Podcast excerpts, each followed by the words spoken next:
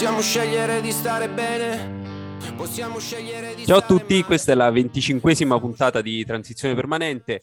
Oggi eh, con me a registrare ci sono Giovanni Collar Up e Matteo eh, Vitale, Strumenti Umani, ma soprattutto a voi non vi faccio nemmeno dire ciao perché abbiamo finalmente di nuovo un ospite che ci è già venuto a trovare ehm, qualche mese fa in occasione della partita contro l'Inter di andata, quindi appena prima ha che portato bene. La Roma venisse sì, frantumata sostanzialmente per la prima volta in maniera eh, così, così drammatica, ovvero eh, Giorgio Crico, direttore di Spremuta di Engance, che saluto e ringrazio per essere con noi oggi. Ah, grazie a voi, è un piacere. eh, però neanche oggi riesco a cantarvi la sigla. Dove sei? Dove sei? Vabbè, dopo magari. Ciao a tutti. Ciao Giorgio, bentornato. Ciao Giorgio. Ciao, ciao, ciao. Faccia- facciamo una versione unplugged. Allora, Esatto. ovviamente dobbiamo comunque rispettare la nostra tradizione, quindi fare una carrellata dei numeri 25 della storia della Roma. Allora vi dico, anzi vi faccio indovinare chi è il, ehm, il mio calciatore preferito della Roma di sempre, forse, che indossava la maglia numero 25. Gianni Ghigù. 4? Bravissimi. Non so, non so chi è che l'ha detto, ma era esattamente Gianni. Giorgio. Io, io Io. dicevo Cristante non per, il nu- cioè, non per il numero ma per il nome, però No, no, Gianni Ghigù molto... Sì, sì, era, era- era veramente, veramente il mio mito, mi aspettavo tantissimo. Effettivamente ha espugnato da solo Anfield, come voi sicuramente ricorderete. Eh, oltre a quello ha fatto poco. Devo dire che Che ultimamente... ha fatto poco, ha fatto l'assist a Batistuta e Roma Fiorentino 1-0. Beh sì, effettivamente era proprio un assist molto pensato, credo, un appoggio Beh, prende- di testa casuale. Ma che dici? Mezzo gol ha fatto lui, Jacopo, per favore. Va bene, sì. Beh, poi chi sono io per fare il detrattore del mio giocatore preferito di sempre, come ho appena detto. Ho trovato ultimamente su eBay delle sue maglie tipo del Treviso, dove non... credo che abbia avuto anche il numero 10 a un certo punto, ma non ho avuto il coraggio di comprarle, erano anche a un prezzo. Approfittiamo, approfittiamo per salutare il rapper Gianni Bismarck, che è un grande fan del podcast, che si chiama così il nome d'arte in onore di Gianni Ghigù. Tra l'altro non, non mi sono mai... ehm, non ho mai approfondito il perché si chiamasse Bismarck, oltre a chiamarsi Gianni, però sono quelle cose che probabilmente è meglio non sapere. Chi altro posso- ha visto... Aspetta, aspetta, aspetta, Jacopo, volevo regalarvi questo aneddoto clamoroso su Bismarck, che forse voi non sapete, era il soprannome di Cacao, eh, indimenticato attaccante brasiliano naturalizzato tedesco nel periodo più lugubre della, della nazionale teutonica, che per sostenere l'esame per ottenere la carta d'identità tedesca, perché loro fanno l'esame a chi chiede la naturalizzazione, eh, dovette sostenere un esame di storia, di storia della Germania in cui doveva tipo sapere almeno il 75% dei cancellieri dall'unificazione tedesca alla, alla contemporaneità, una roba così. E, e i compagni di squadra, quando l'hanno scoperto, hanno iniziato a chiamarlo, a chiamarlo Bismarck o Otto, perché appunto Bismarck era comunque parte integrante di questo corposo elenco. Pazzesco questo aneddoto su, su, su, su Cacao che non sapevate di volere, che invece... che Grazie. Giorgio. È pazzesco. E che vi dirò Grazie. che può, può chiudere la puntata perché non credo che toccheremo un momento più alto dopo, dopo questo. Meraviglioso, meraviglioso, non lo sapevo e non so, eh, sono anche andato a cercare su Wikipedia, ma non lo sa nemmeno Wikipedia, quindi vuol dire che nessuno, nemmeno i genitori di Kiku, sanno perché l'hanno chiamato Bismarck a questo Pazzesco. punto. Oltre a lui, chi l'ha indossato? Un, eh, insomma, un misto di persone poco relazionabili l'una con l'altra. Innanzitutto Guillermo Burdisso, che abbiamo citato la volta scorsa, che forse è uno dei King. pochi punti di contatto tra Roma e Inter, anche se non credo che voi vi siate mai accollati il fratello di Burdisso solo perché era il fratello di Burdisso. Ehm, oltre a lui, chi c'è? Lamproscoutos un paio di volte. Anche quello grande doppio È X. vero, infatti, infatti avevo questo dubbio.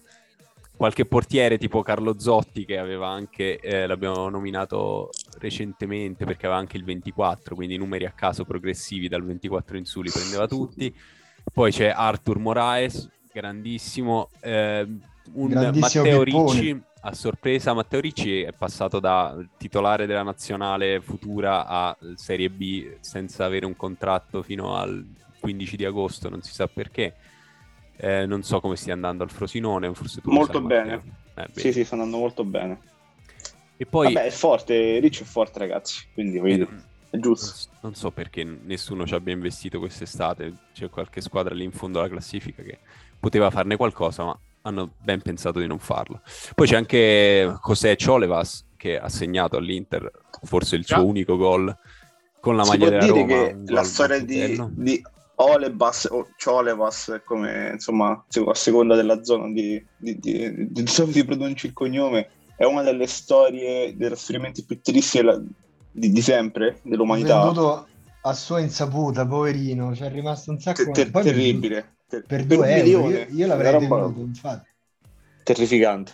Ma credo che questa cosa avvenga più spesso di quanto noi pensiamo, almeno avveniva tempo, tempo fa. Mi ricordo in un libro bellissimo che si chiama Calci, sputi e colpi di testa di Paolo Sollie, che era un giocatore degli anni 70 del, del Perugia, un giocatore militante che ha scritto questo libro all'epoca in cui parla molto anche di Sabatini, tra l'altro di Walter Sabatini perché giocavano insieme e lui parlava del fatto che in estate praticamente loro andavano in vacanza e ogni tanto si dovevano far fare delle telefonate in cui scoprivano magari che dovevano trasferirsi, non so, a, su Tirolo. Ho capito, ma tu parli, tu parli dell'Ottocento, quando il mercato lo facevano solo le società. Eh, Olebas era sette anni fa. Sì, beh, insomma, diciamo che negli ultimi anni ne abbiamo visti parecchi, anche, anche la Mela non era proprio felicissimo, almeno a quanto diceva, di trasferirsi a Londra dopo quel- quell'annata di fuoco a Roma. Però, eh, vabbè, così, così è. C'è anche Scesni che dobbiamo citare, Bruno Perez è stato l'ultimo a vestirla perché attualmente la maglia numero 25 non la veste nessuno nella Roma. E questo ci permette di introdurre il prossimo argomento che è Napoli-Roma in realtà, quindi ti facciamo aspettare eh, un pochino prima di parlare dell'Inter, Giorgio, perché ovviamente c'è stato qualcosa anche, anche questa settimana dal punto di vista delle prestazioni alle quali è difficile dare un, un giudizio, un, un voto secco della Roma, perché all'interno della stessa partita siamo sempre capaci di far vedere cose interessanti e cose eh, disarmanti. Come l'avete vista voi questa, questa partita? Perché vi riporto una frase che è questa. Col Napoli ho visto una squadra migliore anche rispetto al derby, che assomigliava veramente al suo allenatore. Ditemi chi l'ha detta e ditemi se siete d'accordo. Matteo io, io non, Vitale? risp- io non rispondo io non rispondo perché so chi l'ha detta però Lo, vabbè, lo sai, un, un estimatore Cosmi. di Marco Materazzi. Sì, Serse Cosmi si si- si è un po' lanciato a mio parere, ma ditemi anche la vostra opinione. Ma secondo me abbiamo fatto abbastanza bene, nel senso abbiamo anche buttato due o tre contropiede dopo il pareggio che erano relativamente facili, l'abbiamo sprecato in malo modo e potevamo pure vincerla a un certo punto. Poi ovviamente vai sotto a Napoli dopo dieci minuti, quindi il pareggio lo considero un buon risultato, anche perché non è che avevamo questi obiettivi incredibili. Io l'ho detto anche l'altra volta, ragazzi, per me il campionato è finito. Io non dormo la notte pensando a giovedì prossimo, sto malissimo. ed è bene che la squadra non lo faccia invece. Ma per quanto riguarda Napoli, io sono molto soddisfatto perché anche nel primo tempo, nonostante Roma fosse sotto, tra l'altro in maniera abbastanza casuale, secondo me, perché quantomeno c'era a Roma avrebbe meritato il pareggio nel- nei primi 45 di gioco. Eh, sono parecchie le bestemmie che sono partite per i contropiedi, per, i contro- per le varie ripartenze sprecate e, e questa è una cosa che tu ti crei la, la possibilità di fare male a una squadra eh, più e più volte, sempre nella stessa maniera, è una cosa su- sulla quale tu lavori chiaramente. E la Roma nel primo tempo non è mai stata in grado di sfruttare quelle situazioni potenziali che si era creata. Purtroppo, spesse volte è accaduto per, per, per Zagnolo che si, eh, si chiudeva su se stesso e sul. Eh, non so perché sulla di destra non riesce bene a, a capire la- la- quello che, che gli succede attorno. Eh, però niente, poi la- il secondo tempo è stato mh, quasi, quasi perfetto, a parte la, la ripartenza sprecata da Carles Perez dopo una giocata meravigliosa di Lorenzo Pellegrini, eh, che se non ho visto male aveva il 10 dietro la maglia quando ha fatto quel- quell'apertura. Matteo, Matteo non, Quella- non ti approfittare del fatto che Quella- non c'è Enrico, non ti approfittare. sforbiciata, eh, niente, però bene, dai, una squadra che chiude dopo aver giocato giovedì, una partita comunque emotivamente difficile, ah, quantomeno nella, nella, nella preparazione, eh, vincere in rimonta, cioè pareggia e rimonta in casa del Napoli, rischiando anche di vincere, per me c'è da essere soddisfatti.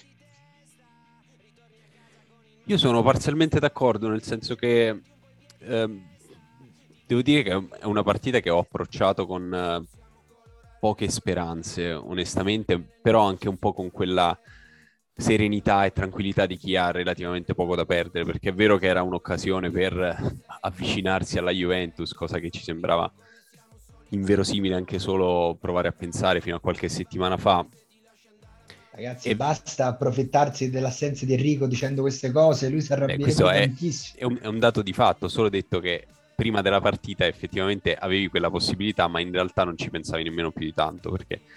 Guardate, io posso dirvi solamente questa cosa qua, prendo la linea come gli, come gli inviati di 90 minuto per dirvi che l'ultima puntata di Spremuta che non è ancora uscita abbiamo registrato in solitaria io e French chiedendogli una roba della Roma gli ho detto guarda French mi fanno notare alla regia che la Roma è lì lui ha glissato elegantemente.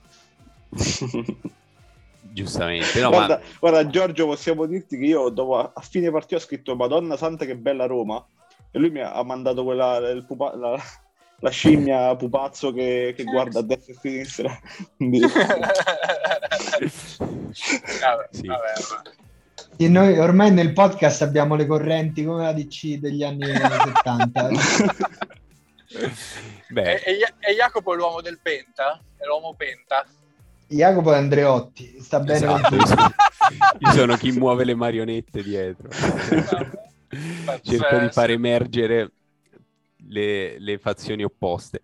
No, eh, in realtà sì, quello che stavo dicendo era solo che sono partito con poche aspettative e soprattutto poca attenzione, poca tensione, diciamo, per questa partita perché ovviamente mi sarebbe dispiaciuto perderla, mi sarebbe piaciuto molto vincerla, ma sapevo che sarebbe cambiato poco dal punto di vista della classifica, se non per consolidare il quinto posto, cosa molto importante. Andando dentro la partita invece ho cominciato a vivere sentimenti contrastanti perché ti vedi i primi 20 minuti in cui sei sostanzialmente inferiore al Napoli, emergono come al solito alcuni dei difetti tra cui difetti individuali di difensori come i Bagnets che fanno quello che fanno molto spesso, forse troppo spesso, ovvero essere irruenti in area di rigore su un calciatore che ti ha portato dove voleva lui e, e poi gli fai anche un fallo da rigore, ma al di fuori di quello era troppo facile per, per il Napoli far circolare il pallone, uscire da dietro e, e arrivare davanti anche eh, anche pericolosamente, come, come, è successo in realtà raramente, però eh, è bastato quello per, per, subire un gol nei primi 20 minuti e poi la Roma ha cominciato a uscire fuori già nel primo tempo, secondo me, eh, e poi nel secondo tempo non so quanto legato all'ingresso di, di Mkhitaryan, che è sempre più eh, un giocatore insostituibile. Abbiamo cominciato a, a fare una prestazione appunto che non ti aspetti da una squadra che ha giocato il giovedì, eh, da una squadra che comunque se la sta giocando contro una squadra che ambisce ancora, ambiva ancora probabilmente a provare a vincere lo scudetto. Ambisce, ambisce. Ambisce ancora. ambisce. questa è una... C'è, c'è so fiducia in Inzaghi da quelle parti oppure scaramanzia? Ma io, com- come diceva il mio amico Raso Federico, Simone Inzaghi, grande eroe del secondo posto 2021-2022, avanti così. Ma allora, intanto va bene, ne parleremo più avanti. Oh, Giorgio, siamo noi quelli scaramantici. Eh? Ma che sta... Cioè, parli di corda in casa dell'impiccato. Ma che... Non ci rubate pure questo. Già c'avete esatto. Geco che ha lasciato un, un buco a forma di cigno nel nostro cuore. Eh, no, comunque... Beh, diciamo, eh, non mi manca per niente. Eh, diciamo... Manco a me, o- onestamente. Cioè, onestamente gli voglio no. tanto bene, però l'abbiamo siete sostituito persone bene. aride. Persone Ma aride. no, vabbè, che c'entra? A livello affettivo, non, chiaramente rimarrà sempre il ricordo di, di, di, di, un'esperienza incredibile. Però, da un punto di vista tecnico, non ho, cioè, no, non, insomma, non ho problemi. Ecco. Allora, io credo che French ritenga per esempio discutibile anche questo punto di vista. Un giorno sì. lo vedremo anche Ma... solo per parlare di questo. Ma infatti lui e Enrico creperanno a ascoltare questa puntata.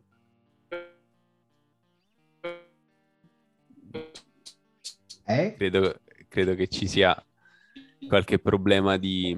È, è, è entrato in Eh, galleria, io- Giorgio. È possibile, ti, ti abbiamo perso gambe, per un attimo. Giorgio, eh, sei andato via, sei andato via un secondo, sì, non abbiamo sentito l'ultima frase. effettivamente era una- proprio una galleria.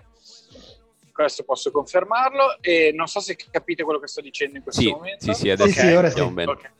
Ok, come scrive un profilo di interista di Twitter che tale signore che si fa chiamare il callista, eh, le sue vere generalità non sono date da sapere, eh, Geco tutte le volte che lo vedo giocare penso mi farei espiantare i miei polmoni per, per darli a lui, o darei dieci a- die- via dieci anni miei per far tornare die- dieci anni più giovane lui, cose così. Però così. Ha senso, io sono d'accordo.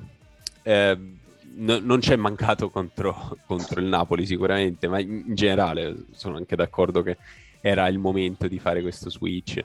Ne parleremo probabilmente a fine, a fine stagione. Tornando velocemente sul Napoli, appunto, c'è la sensazione poi di aver lasciato qualcosa sul campo per colpa unica eh, di Carles Perez. Direi che oggi può essere lui il nostro capo espiatorio. Eh, In realtà sì, vabbè, lo abbiamo visto fare quel tipo di giocata non giocata troppe volte in realtà per, per prendercela in questa singola istanza, però effettivamente Vabbè, Jacopo, ha fatto ma male. sia Carles Perez, ma anche Felix dopo che fa- prepara bene il cross. Poi Ebram era passato davanti al difensore, invece la- fa un cross rasoterra in bocca al portiere. Anche quello, a rivederlo, mi ha dato un po' di. Sì, ma anche il colpo di testa di Ebram su quel cross notevole, devo dire, di Karsdorp. Ah, sì, sì, sto massacrato. dicendo solo le azioni, le azioni dopo il pareggio, stavo considerando. No, ci sono state diverse ovviamente situazioni in cui potevi Ragazzi, nel raccogliere primo, qualcosa di tempo, nel primo tempo c'è un passaggio Pellegrini per Karsdorp che lo mette in area con Ebram libero in area è riuscito a prendere l'unico giocatore del Napoli. E niente, Vabbè. te la devi prendere con Karsdorp anche quando aveva No, ma praticamente assolutamente no, creato no. un gol da solo. Se... assolutamente no però eh. stiamo parlando delle occasioni create e sprecate niente c'è anche quella No, è vero. L'unica cosa Diciamo agli che... ascoltatori che Matteo si è laureato con la maglia di Pellegrini, quindi è di parte, perché se non lo sai... Ah. Vabbè, che, che sia un che- estimatore mi sembra evidente. Beh, posso- possiamo chiedere a Giorgio, non credo che questo dettaglio della maglia nella laurea eh, tolga qualcosa alle mie analisi su Pellegrini. No, no, la- peraltro al posto tuo penso che avrei fatto esattamente la stessa cosa, per cui Ecco. No, no, no, non gli dare Perché- spago, ti prego. per- per- perché no? Perché no? Comunque, altre cose da dire su, su Napoli-Roma, appunto, eh, una cosa che io ho apprezzato e potrei rimangiarmi le mie parole fra una settimana e poco più, eh, è che insomma Mourinho ha cambiato poco e credo che questo serva per tenere alta la tensione. Non so se eh, ne abbiamo abbastanza di energia anche proprio a livello emotivo per arrivare fino a fine stagione a questi ritmi. Eh, però a differenza per esempio dell'Ester, dell'Ester che eh, contro il Newcastle ha cambiato nove dei giocatori che avevano giocato contro il Bodo io credo che si stia che Mourinho stia costruendo anche su questo solito nucleo di quei 13-14 giocatori che anche in passato ha sempre utilizzato ehm, e, sul quale, e sul quale spesso lui poi costruisce effettivamente cominciamo a vedere i frutti, quindi sono personalmente d'accordo nel non fare troppi cambiamenti. Ma Giorgio non l'ha fatto così Mourinho anche da voi nel 2010, quando verso febbraio poi ne ha trovati 12-13 e poi per tre mesi ha messo sempre quelli? Sì, assolutamente sì. Eh, nel 2010 alla fine la squadra era, era veramente spremutissima perché veramente giocavano in 14, cioè fondamentalmente in mezzo eh, giocavano, sempre, giocavano sempre due tra, tra Zanetti, Cambiasso, Tiago Motta e Stankovic. I quattro davanti erano sempre Eto, Milito, Snyder e Pandev e ogni tanto eh, si, vedeva, si vedeva Balotelli e, e dietro, e dietro l'unico cambio che, che, che proponibile era, era Zanetti a partita in corso che faceva spazio a uno dei rincalzi in mezzo e di solito andava a sostituire Kivu a sinistra, ma erano questi 14 qui. Ogni tanto se la partita contava poco buttava dentro Materazzi, ogni tanto. Eppure quel deficiente che ha segnato il giorno prima di Roma Sampdoria, che ancora me lo sogno a notte, come si chiamava? Eh, eh, Mariga, che, che Ah, ha vabbè. segnato... Era quel deficiente, diciamo che... Vabbè, perché Te- te sono, ancora un po' off- sono ancora un po' offeso da, da quel finale di stagione. Eh, rag- ragazzi, l'avete buttato via voi, eh. E Vabbè, quanto ora è noi vero. stiamo qua a triggerare dolori. Già, cioè io avrei potuto fare la formazione io dell'Inter. Cioè, ora perché c'era Giorgio, ma probabilmente avrei potuto farlo io questa cosa ed è un trauma. Quindi, insomma, però Eh, eh, nel senso, quella squadra lì è stata boh, benedetta dal, dal culo e dal destino, oltre che da una superiorità clamorosa. Secondo me è un allineamento di pianeti pressoché irripetibile, però va detto che cioè, io personalmente non so quanto, quanto possa interessare, credo zero, ma io quando ho visto il primo tempo di, di quel Roma-Sampdoria lì ho detto ragazzi com'è possibile che la Roma non sia 6 a 0? Ecco, l'abbiamo Eh. pensato tutti, ma adesso parliamo di un'altra partita. è così. Torniamo al contemporaneo.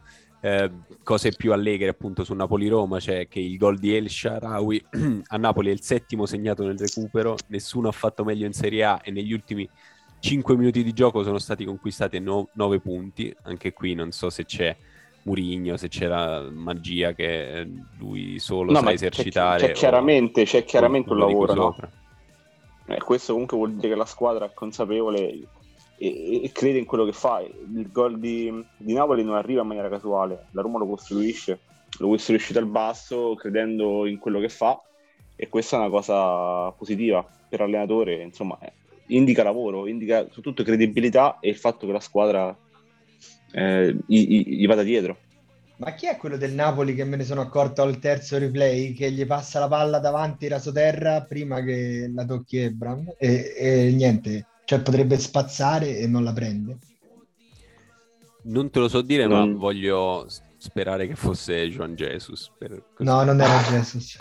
Non era Eh, lui. sp- spolverando un vecchio meme juventino poteva essere Evra, ma mi sa che si è ritirato. Sì, fa le cronache su Amazon Prime. No, Esatto. per, la, per la posi- per la posizione credo Rachmani, ma non sono, non sono sicuro. Non, non Noi ricordo. facciamo un servizio di qualità, cito le cose senza Eh, non, non- non ricordo, no, non ricordo. no. Non ricordo neanch'io. Ultima cosa che voglio dire però su eh, Napoli-Roma è che Murigno è a rischio deferimento per le polemiche post Napoli-Roma. Allora, questa cosa, vabbè, no- non, non parliamo degli, degli arbitri e in realtà è proprio quello l'argomento, nel senso che è uscito Anche la sulla Gazzetta, hai visto? un articolo in cui Madonna, ragazzi. dice che non bisogna Mamma parlare mia. degli arbitri. Eh, mi interessa relativamente, però la cosa che ho trovato interessante è che contestualmente a questa uscita della Gazzetta ho trovato gli arbitri che parlano degli arbitri più questa settimana che negli ultimi 25 anni, perché su Nopa- eh, Napoli-Roma nello specifico c'è Bergonzi che dice su Zaniolo era calcio di rigore, Di Bello arbitrato male, è stato indeciso e insicuro.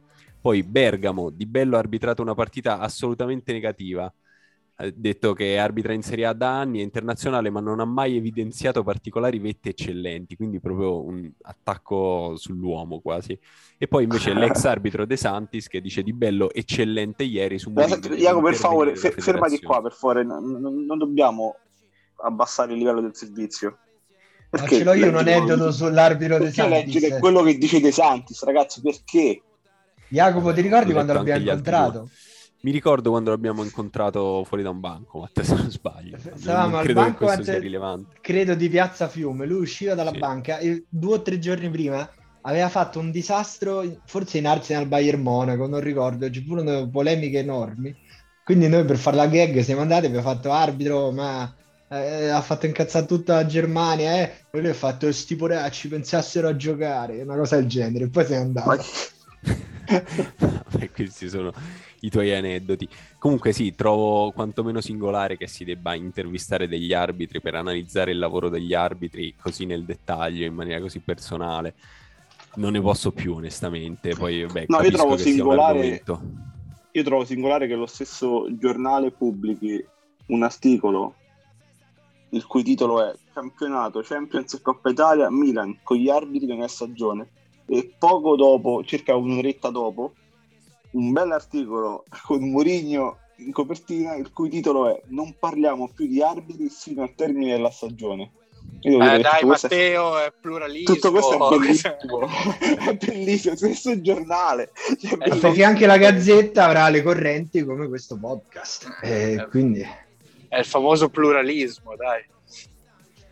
Allora, direi che Vabbè. con questo possiamo chiudere eh, l'argomento, l'argomento Napoli-Roma, a meno che voi non vogliate eh, commentare ancora su, su qualcosa e possiamo proiettarci invece nel No, solo una cosa e poi basta. Eh, voglio fare i complimenti, visto che l'avete sfondato senza alcuna vergogna. Il A povero Pellegrini. Carles Perez. No, Carle... Carles Perez, quello che fa nell'azione del gol è molto interessante. Un tocco di prima di esterno subito per Cardot che poi la passa a Pellegrini. È una giocata non, non da poco, insomma. Comunque. Eh, va bene, però... No, so, vabbè, non sto dicendo che vada, che vada tenuto, cioè, va, va venduto prima che finisca la, la stagione, su questo siamo molto d'accordo, però tra le cose negative di una stagione imbarazzante e la sua ha fatto anche cose buone, ecco. Volevo sapere Va questo, bene che- questo, questo slogan. esatto. va bene che ho appena detto che Ghigu ha fatto metà del gol di Batistuta con la Fiorentina, però non mi allargherei. fino- No, Carles Perez mi, mi lascia sempre interdetto. Credo di avervi mandato una volta tempo fa un video di...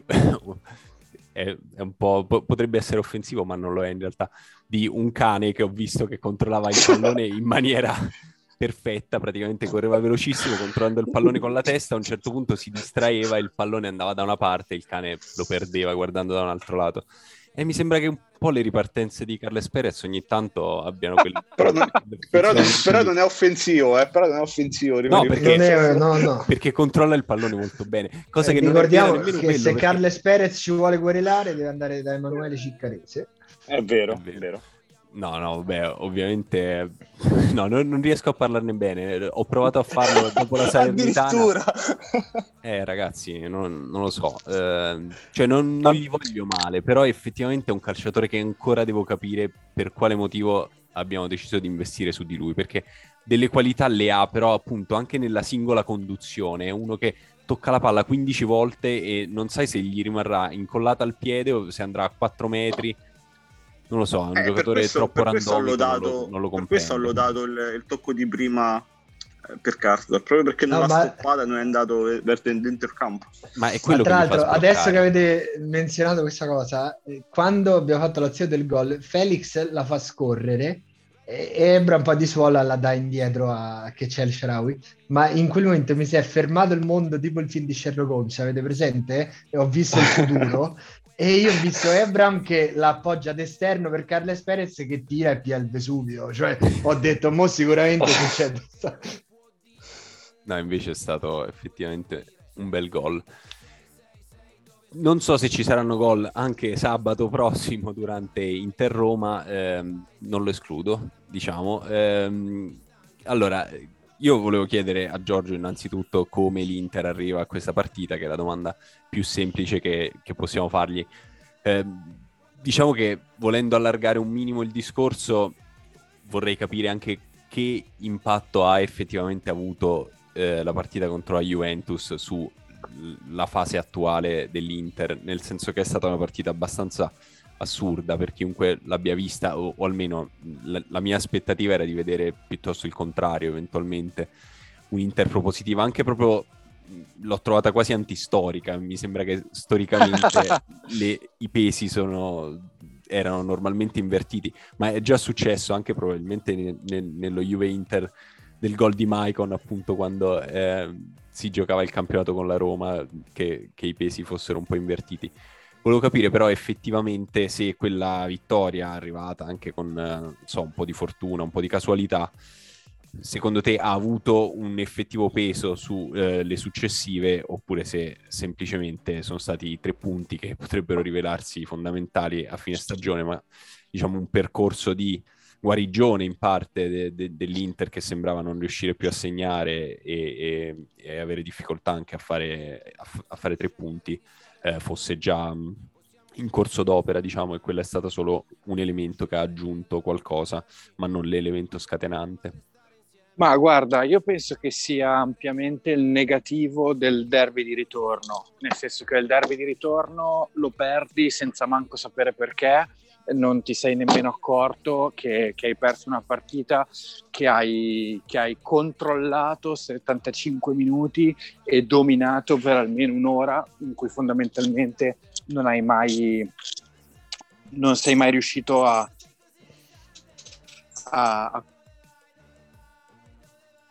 concretizzare tutte, tutte, le occasioni che hai avuto. Una roba esattamente speculare con eh, la, la, differenza fondamentale che la fase offensiva della Juventus è persino meno credibile di quella del Milan al momento attuale.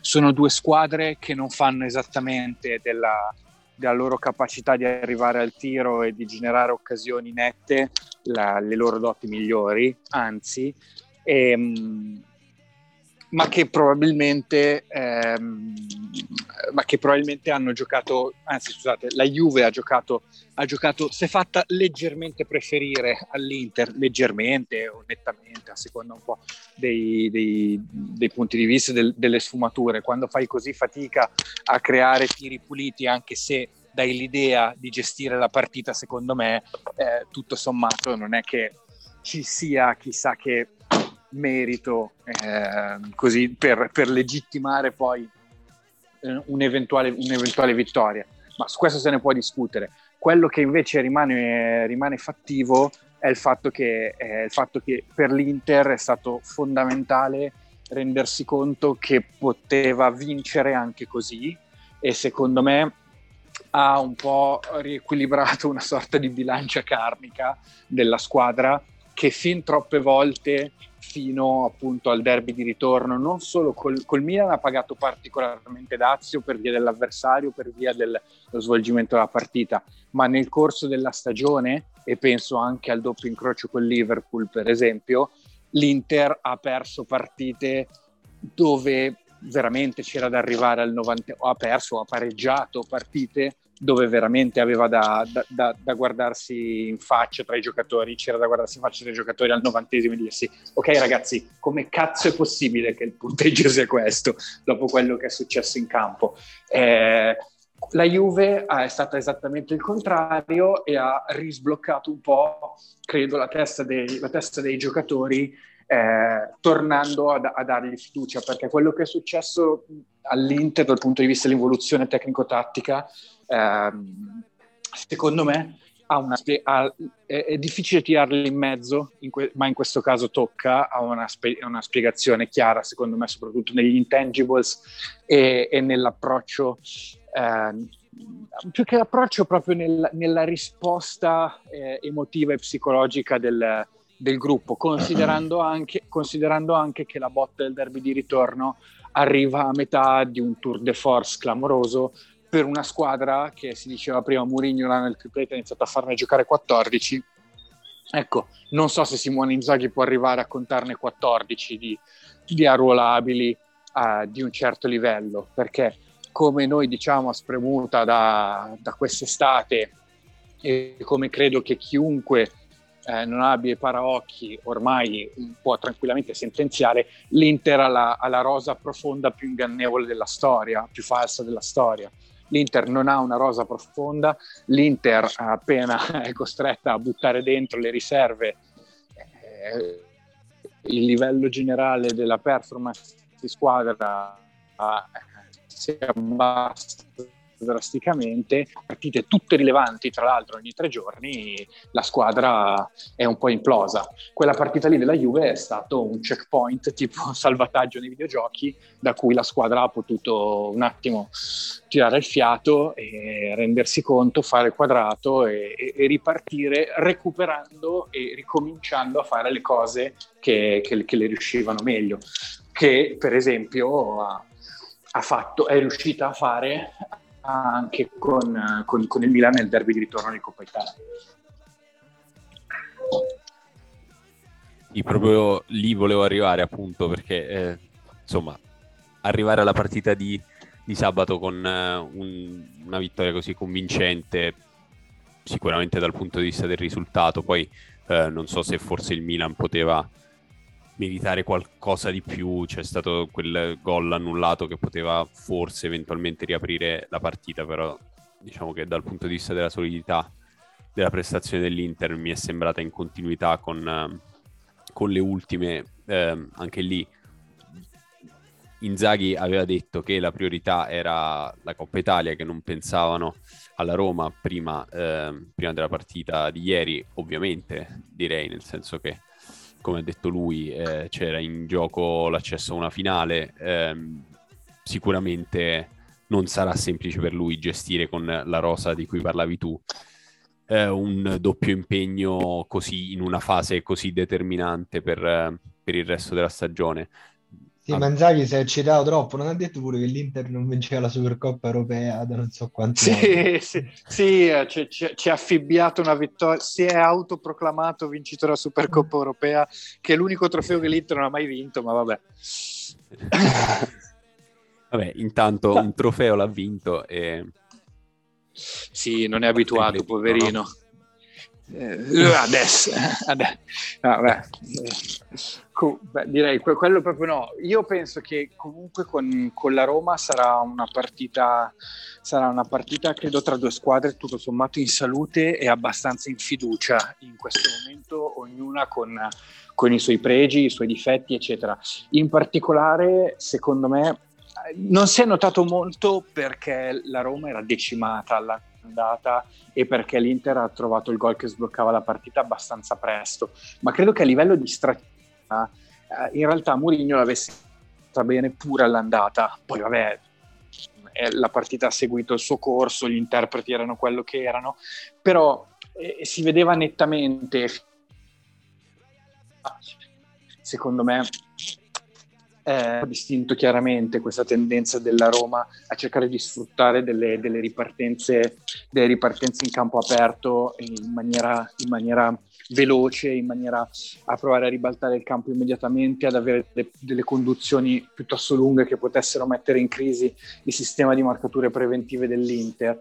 E mi ricordo in particolare una situazione con Vigna, che essendo Vigna la, la butta malamente nel cesso eh, a, a, inizio gara sulla sinistra, ma che in realtà la Roma aveva, lo aveva liberato bene lungo la banda laterale, approfittando di una sortita offensiva del, credo di, di, di, non mi ricordo più se di Darmiano o di John Fries, comunque chi giocava a destra in, quella, in quell'occasione e, e, quindi penso che il piano gara, il piano gara Murigno eh, ce l'abbia chiaro addirittura fin, fin dal, dal, dal, girone scorso. La Roma giocherà con la leggerezza, come dicevi tu Jacopo, della squadra che secondo me ha ben poco da perdere e che probabilmente è quello che l'ha aiutata anche a Napoli e, e, e, l'Inter invece ci arriverà con, con tutto il, il, il peso di una, di una, squadra che invece eh, de- deve fare tre punti tutte le domeniche per sperare di portare a casa il bersaglio grosso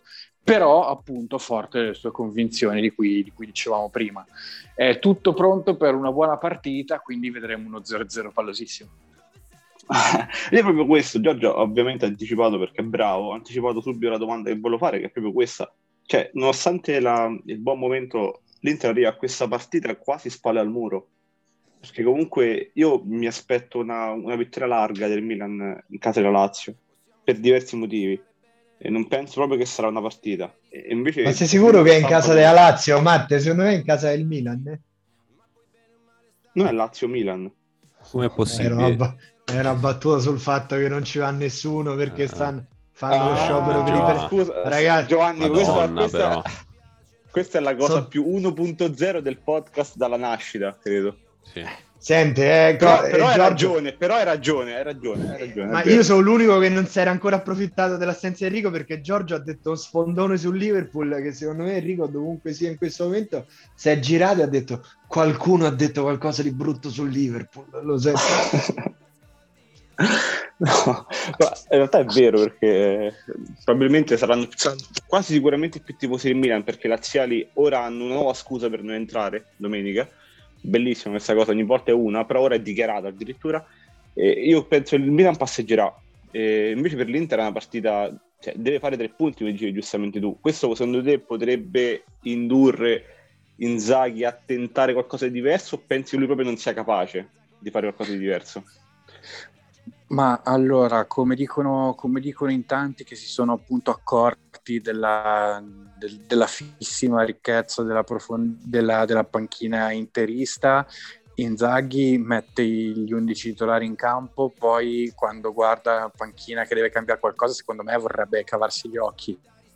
Quindi, cioè, Ok. mh, fondamentalmente di là di, di scegliere a, a scelta se vogliamo sui, sui quattro esterni di fascia però per tutto il resto mi sembra che abbia, abbia fondamentalmente le mani legate può forse fare un po' il giochino delle tre carte con gli avanti posto che credo che Dai, dopo... un po' in attacco. Eh, Cosa? quello dice. Un po' in attacco. Un pochino, però è il gioco delle tre carte, cioè Lautaro dopo sta partita qua col Milan, difficile non giocarselo eh, e per il resto il suo partner sarà, sarà uno tra Correa e Geco, probabilmente Correa per come ha funzionato con Lautaro nelle ultime uscite, anche per preservare atleticamente Geco e giocarselo l'ultima mezz'ora anche per fargli fare un po' la cassaforte far rifiatare i centrocampisti buttando la sparacchiandra alta però più di questo non può fare. Il centrocampo eh, ha la sua prima e credo unica alternativa credibile in Vidal che è questo Vidal voglio dire. Eh, per, cui, per cui signori io credo che margini di improvvisazione strana non ci dovrebbero essere. Adesso io non ho capito bene che cacchio si è fatto Bastoni con, eh, con il Milan. Tutt'al più un ulteriore cambio potrebbe essere D'Ambrosio con Skriniar e, e, e De Vrij dietro ma a livello così glo- quadro generale cambia forse un po' poco. Mhm. Cioè, mh, forse eh, chiaramente se giocasse D'Ambrosio al posto di Bastoni, il braccetto che si sgancia e viene a dare una mano sarebbe lui sulla destra invece che, che- che Bastoni, che Bastoni a sinistra. Se invece però giocasse per esempio Di Marco, sarebbe identico a- ad, avere, ad avere Bastoni in fase di possesso, anzi con un crossatore probabilmente ancora migliore. Certo, in fase di non possesso l'Inter perde un signor difensore e ci mette uno da sufficienza stiracchiata. Mm, perché Di Marco, poveretto, non è colpa sua, ma eh, la natura con lui non è stata generosa in fatto di centimetri e cose di questo genere.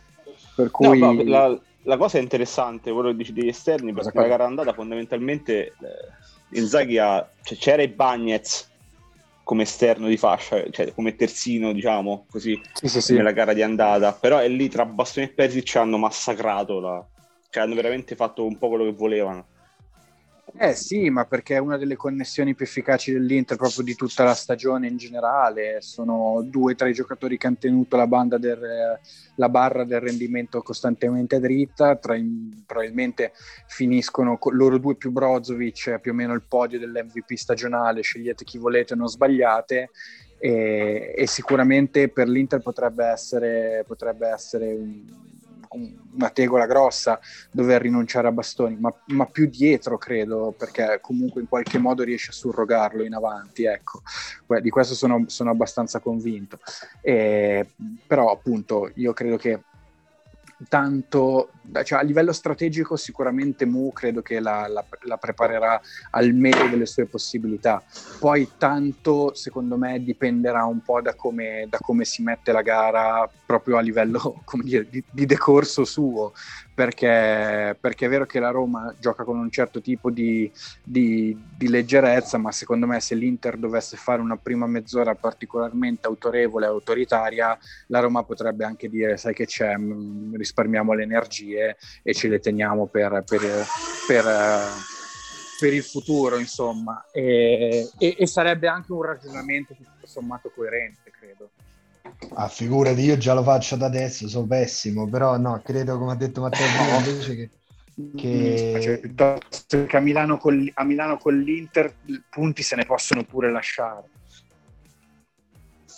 Decisamente, questo, sì. questo però, sì, in teoria sì, però non so perché a Mourinho e perché viene a Milano, non lo so.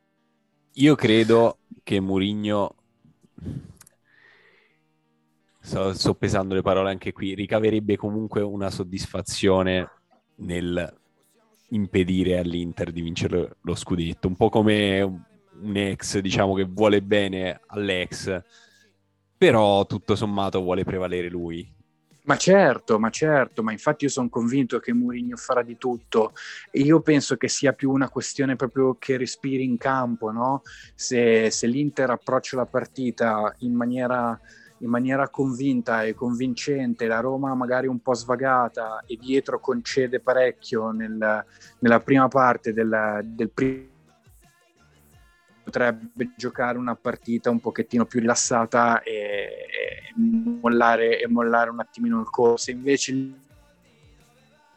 infrasettimanale, approcciare un pochino più sotto ritmo, con la convinzione prima o poi di accelerare e mettere sotto la Roma, invece se, si, se, fosse una situazione di quel genere lì mi aspetto una Roma anche in grado di fare qualunque cosa volendo anche vincerla. Dipende tanto, secondo me, l'esito finale proprio a livello di punteggio più ancora che di prestazione passa più dall'Inter che dalla Roma, ma perché banalmente ha più da giocarsi, ha motivazioni più forti. Eh, certo, è, chiaro. Eh, eh, capito? È per quello. La Roma farà il suo. Eh, se, se, io di questo sono convinto, non viene a Milano in vacanza, anzi eh, ci potrebbe pure prendere gusto per a, a delle, delle, aspiranti scudettate di quest'anno a domicilio, diciamo così, e Mourinho sicuramente la prepara in questo senso. Eh, poi, secondo me, se per caso la partita si mette in salita, nessuno si strappa i capelli, testa alla prossima, insomma, cosa che invece l'Inter non può assolutamente permettersi di fare in teoria.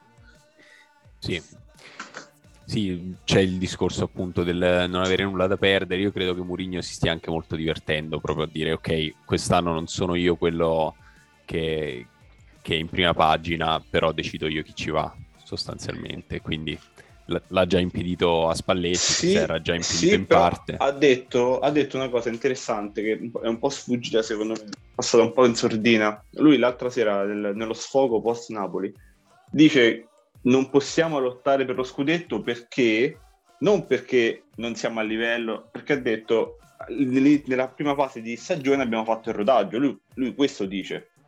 Cioè, secondo me lui ci sta prendendo gusto. Ora non lo dirà mai, non lo ammetterà mai e probabilmente agosto prossimo, luglio nel ritiro dirà partiamo per andare nelle prime quattro, però secondo me, questo lo dico da soltanto ed esclusivamente tifoso, eh, da, da osservatore, per me lui ci sta prendendo un po' gusto. Eh, eh, dal punto di vista del rendimento ha ragione, perché effettivamente eh, avessimo ottenuto il rendimento delle ultime, non so, 10, quante sono? 11, 12, siamo 12. adesso, eh, 12 senza, senza, sconfitte, in un campionato in cui non c'è un uh, leader incontrastato, saremmo lì eh, su ma è quello, a, a Jacopo, ma Jacopo, sono le prime quattro che vanno col freno implosa perché chiaramente siamo tutti d'accordo che la Roma inizio anno era troppo brutta per essere vera da tanti punti di vista e ha anche subito tutta una serie di infortuni veramente, veramente grossi cui secondo me si è anche dato poco, poca, poca rilevanza ma le lacune e le problematiche della squadra comunque restano e secondo me è un, è un discorso un po' da, da, da, senno di poi e secondo me Mo sta trollando proprio alla grande un po' per, eh, per comunque in qualche modo far capire ai suoi giocatori che se rimangono concentrati e continuano ad allenarsi così comunque come dire per e dall'altro lato anche per così per creare un po' di, di bailam per, perché tanto lui è perché, perché lui di queste cose vive, no? E mh, mm, ha già capito come funziona la piazza, per cui dargli da mangiare eh, l'idea che la solita cosa diamo fastidio, non ci vogliono, così eh, se li fa tutti amici e basta. Cioè, io su queste cose qui di Mu, cioè, fatevelo dire da uno che, che lo, cioè, secondo me le pensa al giusto, cioè sono cose che gli vengono così. E, e, in, questo, e in, questo, caso, legato, legato alla stagione, alla, questa stagione di, di Serie A, secondo me è palese che la Roma non ne avesse per fare, per fare una, un'annata, un'annata alla testa della corsa. Eh, il fatto è che secondo me lui non vuole che la squadra perda di forza, ok, però comunque effettivamente eh, la Roma è ancora abbastanza padrona del proprio destino a livello di qualificazione europea e tutto e lui non vuole assolutamente rinunciare. E se possibile magari fare, fare il trucchettino del, del, del, del, superamento alla quarta in curva. Lui sa che se per caso finisce la stagione portando la squadra in Champions cioè nel senso gli fanno una stata equestre voglio dire. Ma, Tirano... no, ma, ma è impossibile dai No, no, lo so, lo so, però, però secondo me lui, lui, non crede assolutamente al fatto che la squadra sia da scudetto, se, secondo me. Ma eh. chiaro, certo, ma lo sa benissimo. Lo sa, lo, bene. Lo, lo sa bene, lo sa bene, però il sangue, vede che comunque la Juve non riesce a issarsi sui pedali e darla a lungo definitivo e che Anta non fa punti, vede, lui dice ma perché io sono, devo essere così stronzo da nemmeno provarci? No, e quindi boh, ci, provo, ci provicchia un po' e, e, e, ha ragione, e ha ragione. Però le sparate sul fatto che possa giocarsi lo scudetto, quello è folklore, è chiaro. Sì, io credo che lui stia fondamentalmente seminando eh, sia sul breve che sul lungo, nel senso che vedo la partita contro l'Inter una specie di primo tempo, riscaldamento della partita con il Leicester, perché ovviamente se vai lì e abbassi la tensione, poi il rischio è di cominciare il primo minuto comunque in Inghilterra, in un contesto al quale molti non sono abituati, anche solo una semifinale di, di Coppa Europea, eh, rischi di, di, fare la solita Roma europea in semifinale che poi prende l'imbarcata e, e, quindi sta lavorando sicuramente sul breve e forse stiamo anche sottostimando diciamo, l'importanza di una partita come quella contro l'Inter, non solo da questo punto di vista ma anche dal punto di vista della classifica perché come dicevi tu, se, se, lui arrivasse in realtà anche solo quinto e, e portasse la Roma in una finale eh, di una Coppa Europea alla prima stagione con eh, una squadra che abbiamo detto più volte ha comunque dei limiti importanti a livello di rosa, eh, la statua se la becca comunque, soprattutto in una città come Roma dove si tende a eh, fare di chiunque ma sì, un ma, eroe, insomma. Ma adesso toc- toccatevi tutti, però se per caso questo finisce la stagione con un trofeo in bacheca al quarto posto, cioè, ma, ma, ma veramente lo portano in trionfo diventa Ferguson. Piedi, voglio dire. Cioè, ma pure senza quarto normale, posto. Vabbè, ragazzi, però credo, queste cose per sono discorsi la... che... No, io quello che mi sento di dire è che non bisogna mai dimenticare il, il pregresso, cioè proprio le, la stagione precedente, il, la classifica finale dello scorso anno e il modo in cui inizia questa. Secondo me, secondo me non possiamo mai dimenticarci questo, proprio per rispondere, perché per riprendere lo diceva Giorgio. Eh, quella è secondo me la, la, cosa fondamentale e lui lo sa bene. Quindi, certo, però, ma certo, ma certo. Cioè, Roma stava, era tipo 16 punti dietro al quarto posto, 18 cioè già così, già questo finale in crescendo, comunque con l'acquolina alla bocca, già è, è tanto, no? Rispetto alle premesse, quindi sono d'accordo su questo. Poi lui ci gioca chiaramente perché fa bene. Serve, serve un po' co- come al solito serve a far parlare a far parlare i media allontanando l'attenzione da quello che è l- la squadra vera e propria, da chi magari sta, sta, rendendo un po' meno, da chi invece per non far montare chi sta invece rendendo un po' di più, le sue solite cose, le sue solite cose.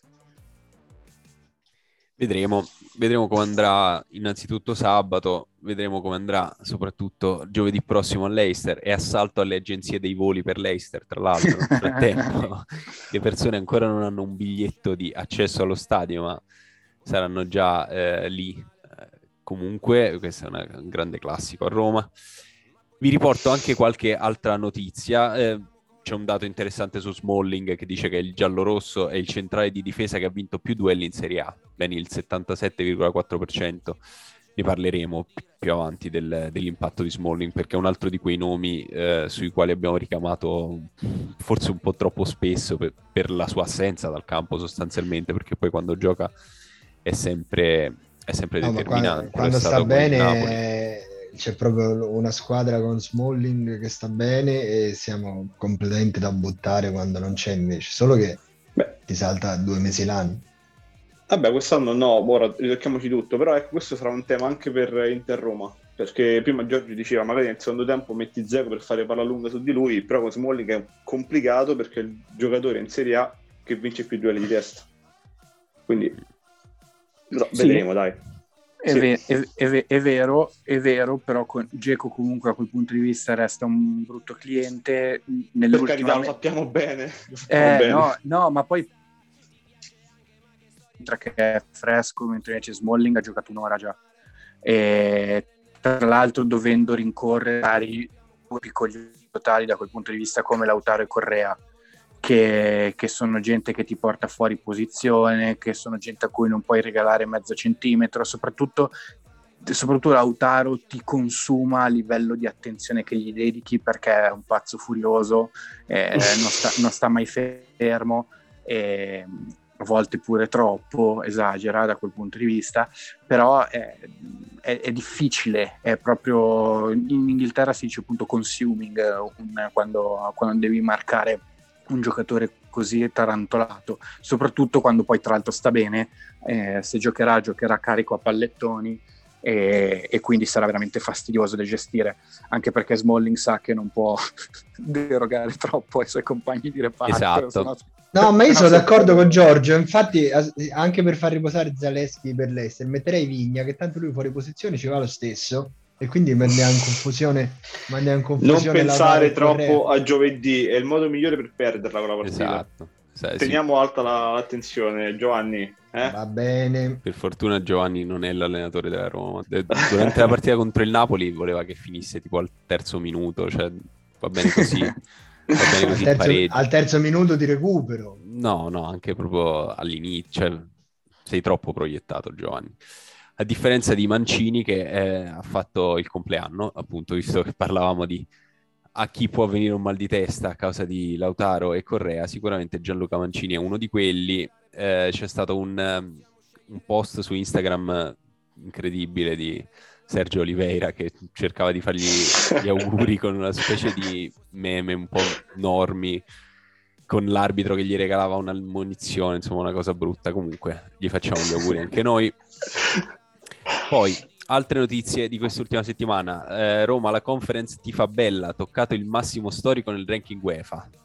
Bah, non, non, so cosa farmene, ma come al solito non, non c'è più il bonsai, come dicevamo in, in bacheca, quindi continuiamo a metterci queste cose qua. Comunque abbiamo raggiunto 94 punti, era dalla stagione 2002-2003 che eh, non arrivavamo Ma... da quelle parti lì.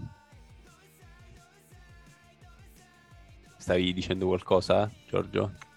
Ma il fatto che non ci sia il bonsai è colpa del padre di Scamacca. Esattamente. non lo sappiamo. Ora questo noi legalmente parlando ci dissociamo da questa cosa che ecco. non l'abbiamo detto, ma ci dissociamo del dubbio. Allora, altra cosa incredibile che è successa questa settimana, striscione dei tifosi del Valerenga a Bodo, giustizia per Nuno Santos. Io l'ho trovato, spero che stessero trollando, che non fosse una cosa vera, però il fatto che abbiano pensato di esporre uno striscione, tra l'altro i 15 tifosi tipo del Valerenga a Bodo mi ha fatto No, ma mi sono informato su questa esilarante faida perché Figurati se non ti informavi. Eh lo so, beh, qua fa... lavoriamo duro noi. E il Bodo nel loro campionato è una squadra super odiata e c'è un po' quel pregiudizio che noi in Italia riserviamo ai meridionali, lì invece quelli del nord sono quelli che vengono considerati nulla facenti e che campano solo di aiuti statali. E quindi il Bodo, essendo la squadra che rappresenta quell'area del paese, è odiata anche per quello. Quindi cioè, in queste settimane di faida romanista col Bodo siamo stati contattati sui social da vari tifosi di altre squadre norvegesi proprio per darci manforte su queste basi. Quindi è discriminazione territoriale praticamente. Esattamente. Va bene. Altre notizie random da questa settimana. Eh, Pierluigi Collina ha detto che il tempo effettivo di gioco è ridotto, ne stiamo parlando con l'IFAB. Insomma, dice che se si guardano le statistiche si vedono squadre che giocano 52 minuti e altre 58, vogliamo concedere più spettacolo a chi lo chiede. Questa potrebbe essere un'evoluzione interessante, ne parliamo ogni tanto, non credo che ci si arriverà a breve. Un'altra evoluzione interessante è quella relativa ai diritti TV, perché Dazon può tornare su Sky, partiti i primi contatti, ma c'è come al solito il nodo con Team, bisognerà capire cosa succederà, comunque è possibile che Sky aggiungerà di nuovo due canali per eh, i contenuti di Dazon nel, prossima, a partire dalla prossima stagione, vediamo come evolve. Che e ci muoviamo. paese. Esatto, esatto, sono d'accordo. Ci muoviamo sul calciomercato perché ci sono un po' di notizie vagamente nuove questa settimana. Una, la più fresca, è quella che dice dal Portogallo che eh, ci- sono gli occhi della Roma su Gonzalo Ramos del Benfica, talentuoso attaccante classe 2001, che ha segnato 8 reti in 43 presenze complessive. Non so se avete un'opinione sul talentuoso attaccante del Benfica, altrimenti possiamo andare avanti. È, chiar- è chiaramente un fenomeno. Ok, non avevo dubbi che la tua opinione quella. Partite viste, zero, ogni- zero. ogni sabato, ogni Dai, in realtà c'è un hype mostruoso di lui per quello che ho chiesto, però onestamente non lo conosco, cioè non l'ho mai visto giocare, ecco. Però me ne parlano, ho detto, "Ah, fenomeno", però non l'ho mai visto. Un giocatore che invece conosci sicuramente è Matic, perché eh, ha, in settimana ha annunciato la fine del suo rapporto con il Manchester United e quindi è libero sostanzialmente a fine campionato. Mourinho ha commentato il suo post dicendo sono contento di aver fa- fatto parte di- della tua storia o qualcosa del genere, comunque mettendo sempre Prendere. sé al centro in qualche modo e tu sei per prendere. A, a me piaceva un Dai, sacco, non so Dai, raga, ma che è Jurassic Park a 80 anni? Ma che Jurassic Park, ragazzi, la Serie A è il, è il più scarso della storia. Se, un- se Lineker si leva la, la- la giacca, la cravatta e viene a giocare, ragazzi, è, boh, è- è più forte immobile. Non possiamo... Cioè, ti servono, in questo momento le riserve a centrocampo sono Diavara, cioè Diavara, Amadou Diavara, Darbo e ogni tanto Veretù. Penso E- che e se Bove. la riserva fosse Matic forse migliorerebbe la situazione o no? Chiedo, Ma, domando. ma, vede- domando, ma vi dirò una cosa, lui non andava in teoria in scadenza quest'anno. Secondo me ha, ha anticipato la fine del suo rapporto col... Dici un col motivo Manchester. ci sarà, beh, non mi sembra No, il profilo di un Credo che abbia parlato, abbia parlato con Tenag che gli ha detto zi vattene io voglio 12 ragazzini che corrono, non, te- non ti considero. Ma Vabbè, lui è un uomo di Mourinho, è proprio un soldato di Mourinho, quindi ci sarebbe bene. Ho capito, allora compriamo pure Nella- Lampard e Drogba, va bene dai. Giova- va bene Giovanni, spero che rinnovi per 15 anni di Avarà e, e rimanga come prima alternativa RG al prossimo anno. Questo No, ok, questo non se lo auguro a nessuno, ma purtroppo Di Avarà rimane fino a fine contratto, temo, quindi mi sa che ce lo teniamo. Matic è un 88, quindi bisogna fare molta attenzione a che tipo di contratto gli vai a fare, perché insomma Beh, chiaro, 22-23 sarà un 34enne barra 35enne, quindi insomma però potrebbe essere una soluzione. Ma tanto Altra non verrà, soluzione- non verrà lui forse perché gli scout giallorossi, ma anche quelli del Milan, ieri, ieri che non è ieri, però erano all'Allianz Stadium per Schouten. Si è già, è già stato fatto questo, questo nome. Scouten. Scouten. Scouten. Scout. Eh, Scout. oh, Eh, bravissimo. lui uno, uno che mi lui non darà- mi dispiacerebbe, bravi. Bravi, solo che c'erano anche quelli del Milan. E Scaloni è un bel giocatore. Anche Ma adesso il Milan viene... è bravo, eh. Però Sì, ma adesso il Milan viene comprato da Osceicco, quindi va su profili più costosi e ce lo lasciano. Te lo dico subito, Milan, Milan interessato a Zaniolo, il, cambio di, il cambio di proprietà rossonero può dare lo sprint. Vabbè, questa la lasciamo lì come tutte quelle su Zaniolo, non sappiamo se, quando e come questa cosa avverrà. Invece eh, dalla Spagna sono convinti che possa succedere che eh, alla Roma arrivi Ez Abde del, ehm, dopo il no di gennaio, tra l'altro, che lui adesso invece spera in una nuova chiamata dei giallorossi perché a quanto pare ha la Vabbè, classe vabbè. 2001 in forza al Barcellona, non ci credi? Eh, notizia falsa. Arriva da No. elnacional.cat quindi... Ma per carità, mi, mi, fa sorridere che si parli di, dopo il no di gennaio, quindi diamo per, per, certo una trattativa e un rifiuto nel mese di gennaio, poi c'è ora la nuova trattativa, anzi c'è lui che spinge per venire a Roma, mi sembra molto... Allora, ti, ti, dico, le cronache che arrivano dalla Spagna parlano di un no opposto dal giocatore giallorossi nel corso dell'ultima finestra di mercato era stato il tecnico Blaugrana Xavi a convincere l'attaccante esterno marocchino con passaporto spagnolo a restare, ma le prospettive ora sarebbero cambiate. Ma adesso che hanno, ha, ha, preso due badosti in una settimana, Xavi ha capito che il ritorno di Carles Perez è quello che ci vuole. Quindi... è sicuramente quello, facciamo lo scambio alla pari e siamo tutti a posto. Poi arriva anche la notizia dalla Romania che piace Petrila, osservatori giallorossi anche ehm, a vedere Cluj Steaua Bucarest, promettente alla romena in forza al Cluj. Eh, c'erano gli scout della Roma, ma anche quelli del Lille e di due club turchi, a quanto pare. Vogliono 10 milioni di euro più il 20% sulla futura rivendita. Ma questo non è un giocatore vero, dai. Può darsi che sia. Ma neanche quello di prima, Giorgio, neanche quello di prima, questi sono nomi finti. Jacopo scrive cose random sulla tastiera e poi tra l'altro, su, tra l'altro, su Carles Perez, io volevo dirvi una cosa: ehm, quello lì ha fatto un unico gol in Italia. Che vi ha, vi ha eliminato dalla Champions League. Bravo, bravo. Per cui eh, mi sembra tutto apparecchiato perché, no, no a, a, parte gli scherzi, penso che molto si giocherà. Se, se la Roma vuol vincere la partita, molto si giocherà nel, nella porzione di campo tra i braccetti e, e, i laterali dell'Inter. Ecco, questo sì. E in teoria Carles Perez quello dov- lì dovrebbe stare. Poi cosa, cosa, sa fare per me è misterioso. No? Fa, fa, molto ridere questa cosa, fa, fa davvero molto ridere. Tra l'altro quella Però, sera stavo... starci Zaniolo. Quella sera stavo guardando eh. Knives Out all'Intrastevere e quello davanti a me che aveva il telefono acceso durante il film a un certo punto dice all'amico suo oh gli ha segnato uno che si chiama Carles Perez senza poi è finito eppure ne sapeva così poco ne sapeva di quello che sarebbe successo poi eh, infatti comunque Veramente.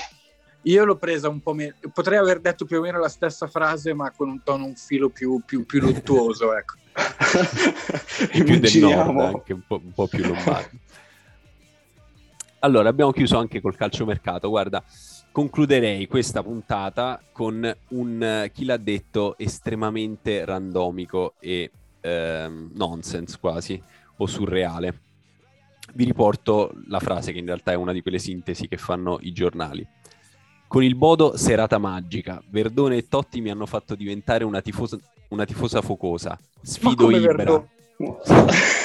Sfido Ibra, lui non è cintura nera di Taekwondo, io sì. Chi l'ha detto? Non è, non è, reale questa cosa. Cioè, la stessa persona le due frasi ha detto. Ha detto queste tre cose, credo, in tre domande diverse, però la sintesi è questa. Vabbè, è una dichiarazione inventata da te adesso.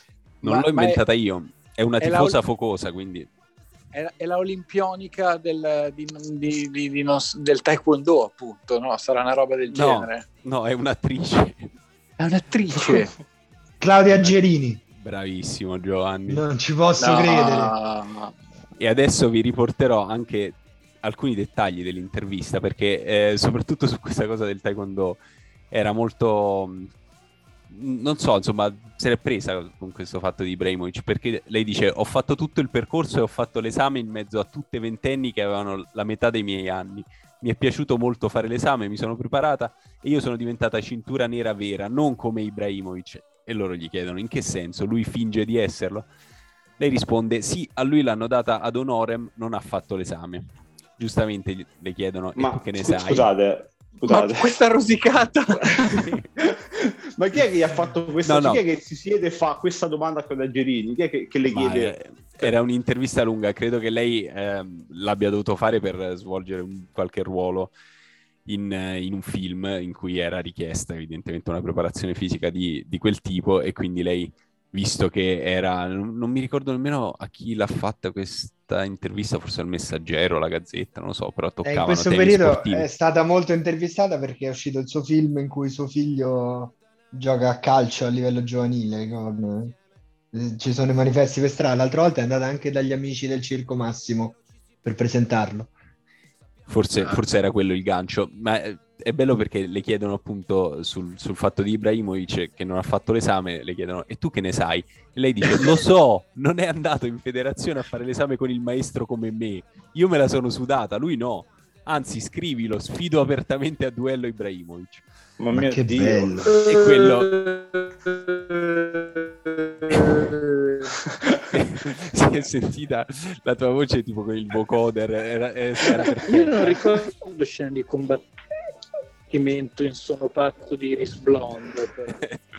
L'hanno tagliata, però c'era. Pazzo di Iris Blonde. O, o, o, in Viaggi di nozze, quando fa famoso strano, lei in realtà poi in realtà fa no, come lì... il cumite sulla sua schiena. So. Giorgio, l'avresti mai detto? Quando diceva ti, ti invitiamo, facciamo una bella puntata su Inter Roma e poi invece ti ritrovi a parlare di Claudia Girini che sfida Ibrahimovic. No. Più che altro mi sto riscoprendo sorprendentemente preparato sulla carriera di Claudia.